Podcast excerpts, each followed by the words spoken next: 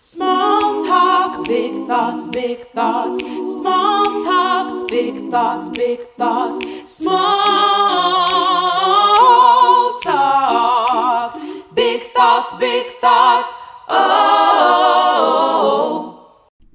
Hello, hello. This is Ebony Griffin, your host of the Small Talk Big Thoughts podcast.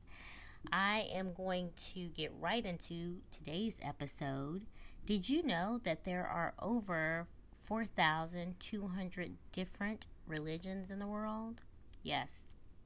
And about 85% of the world population identifies with a religious group. The top religious groups are Buddhism, Islam, Hinduism, Judaism, and Christianity. Now, I'm sure that doesn't surprise you, right? Yet, the only one that I hear big ideas about as it relates to how people should or shouldn't act is Christianity. People put so many rules on Christianity. You are not supposed to do this or that. You cannot do that unless you do this. Oh no, you can't say that or go there. I have yet to hear about any of this, what you can do, what you can't do with other religions. Never. It's like the other religions can do anything they want. They can go anywhere they want. They can talk to anyone. They can do whatever they want. And there's no blink of an eye. Now, hey, I'm not bashing on any other religion. Believe what you want to believe. I'm just calling out the fact that it seems to be more of a target or a perspective about these things you can't do or you should be doing or that's not right because Christians don't do this and Christians don't do that. And it's very restricting. It's heavy. It's a weight. And I think that the weights and the prohibitions add to a false sense of perfectionism and a prideful behavior. So, in talking about the weight and these rules, it actually reminds me of the Pharisees in the Bible. So, the Pharisees were a group of uh, religious, or they were Jewish. It was a Jewish group, and they were basically, they set themselves apart. Um, a part of that, the reason why they set themselves apart was because they were very learned. Um, they they were it was so important for them to like study oral tradition because um, just in case you didn't know, we have the luxury of having this big Bible, and we can look through all of the chapters, and we can, you know, even Google certain things if we want to know. Uh, we can study on our own. Everything's together, Old and New Testament. But in their time, it was the Old Testament, and they they these were orally read. They were known. They were memorized. And so uh, they committed these the old testament to memory. In fact um, those individuals of the jewish uh, faith they still do. They still do a lot of things by memory and oral tradition. That is basically how they keep things going um, with their children and their children's children. It's very generational. So these Pharisees were a religious group and they put a great importance on oral tradition and making it equal to like the laws that were written in the Old Testament. So I want to decipher there is a difference between what was in the Old Testament, what was memorized, as opposed to their oral traditions and those things that like they created to be these rules and things you couldn't do and you couldn't do that were not in the Bible so the pharisees they you know controlled the synagogues they were they were very learned and and people looked to them for information on how to conduct themselves um, but they questioned jesus um, because he ate with a tax collector, someone that they deemed as a bad person. And, you know, tax collectors, as in now, have this bad rap. Um, and so in Matthew chapter 9, verse 11, they, you know, these Pharisees, well, what is he doing eating with this tax collector? Why is he with him? and it was kind of like a question of like you shouldn't be with this guy, this tax collector.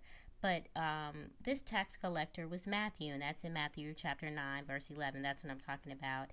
And Matthew went on to be a disciple and do mighty things in the kingdom of God. So, what if Jesus was like agreeing with these Pharisees and said, Oh, you know what? I'm going to separate myself. I am not going to talk to this tax collector. Then just imagine what we wouldn't have the book of of Matthew. We wouldn't have we wouldn't have that book. You know, so uh, anyway, another text that I would like to highlight, Mark chapter 2, uh, verse 23 through 28, and I'm just going to summarize. The Pharisees challenged Jesus about the disciples plucking grains on the Sabbath. So they were upset that they were eating. Like, hey, you're not supposed to eat. Don't do anything. Don't work. Don't do anything on the Sabbath. Now, that was um, from the Old Testament but there were some exceptions and that that the exceptions were things that the pharisees just didn't it just didn't cross their mind. It was just to them this is the rule and no exceptions okay? So jesus comes to highlight these exceptions continuously bucking the system. Matthew chapter 12 verses 9 through 14 and i'm summarizing. Jesus heals a man's withered hand on the Sabbath. And the Sabbath, of course, is a day that is scripturally a day of rest in the Jewish faith. And we we have uh, our Sabbath being Sunday. The Jewish faith still recognizes Saturday. That's neither here nor there. It's really about you actually recognizing the day, set aside a day to honor God. Um, but Matthew chapter 12, verses 9 through 14, Jesus heals a man's withered hand, and the Pharisees go nuts. They are angry with him. One of the books in the Bible even goes on to say that they were filled with rage when the when Jesus healed this man's withered hand. These Pharisees are so upset about the healing. They're filled with rage. They wanted to shame him. They they they wanted to expose Jesus and they even plotted to kill him because he was doing so many healings on the Sabbath and on other days, and they were just upset that he was bucking the system. So while they were sound in their profession, while they were well studied, while they knew the creeds and the traditions, while they understood the Old Testament very well, their system of religion was more about an outward form than a genuine faith in God from the heart. Okay. Now, it offended them that Jesus walked in his authority and that Jesus did not follow the rules when he healed so many people, people even on the Sabbath. It was like Jesus was like, I don't care. These people came to me. They need to be healed, and I'm going to do it. My Father has, you know, told me why I'm here. I know what my purpose is, and I am going to fulfill that purpose no matter what. And so Jesus did that. And so, what is interesting is that the Pharisees would rather the people continue in their illnesses than to be healed. They would have rather the rule be followed than to heal the people. And that's how some of us are. We can't see the prospect of supernatural growth or even the grace and mercy of God because we're too focused on the rules. We're too focused on being perfect. Let's be clear. We, as the Christian um, Christians, we're definitely set apart. We are set apart. We should be walking in righteousness. We should be holy in the things that we do. Yes, of course, we do have biblical mandates as followers of Christ, but we are not confined. Yes, the Bible is very clear and gives clear instruction on what to do and how to live in all circumstances. There is nothing unturned that God does not prepare us for. Yet, we need to understand that Christianity, unlike other religions, is about freedom. It's about freedom. The word in John 8, chapter, uh, chapter 8, verse 36, and I'm going to read this one because this is the key verse. If the Son sets you free, you are free indeed. This means that there is no need to live in bondage to what you did, how you functioned in the past, who did what, what they did, what happened, what didn't happen. You are free. If you are a follower of Christ, you are free. And I just want to add more meat to your freedom with a few more scriptures that will support what I'm saying. In Hebrews chapter 9, verse 15, Christ as the mediator puts us in right standing for an inheritance to be free from sin in Christ. Another scripture, and this is in Colossians chapter 1 verse 22 again all of these will be in the description box. Colossians chapter 1 verse 22 you are free from accusation and blameless. Um, blameless is the key point of that scripture. Because of christ you are blameless. Revelation chapter 1 verse 5 i am washed and freed from sin by the blood of christ so what's the big thought if you have in your mind a list of things that christians should do or they shouldn't do things that they can't do, things that they shouldn't say, things that they shouldn't go, places they shouldn't go, uh, one rule after the next. Take that to God and examine it with Scripture. There is nothing wrong um, with having standards, with recognizing what the law, what the Bible says, the Old Testament and the New, comparing the scriptures, understanding, having a clear understanding of what God has said. Of course, we are to follow those scriptures. Of course, we are to honor what's in the book. Of course, we are to do what the Lord has said.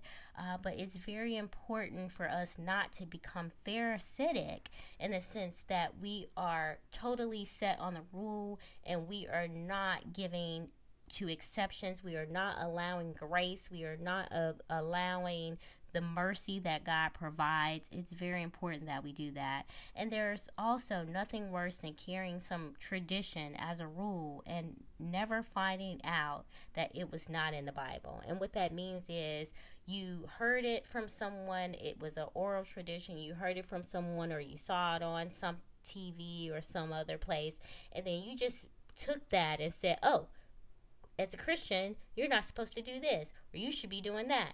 And it's not even biblical. Okay? So it's very important to live by the word of God, live for an audience of one. When you mess up, and you will, because none of us are perfect, only our Lord Jesus Christ is perfect. We we have to be in the posture to repent turn away from what the wrong is. But the more important thing after repentance is living free from the bondage of the past, not allowing other people's restrictions to put a hold on us. So live free in Christ. Live free as He has given you the freedom to do so. So say it with me I am free. Say it again. I am free. One more time. I am free. That's all for now. Until next time, good people.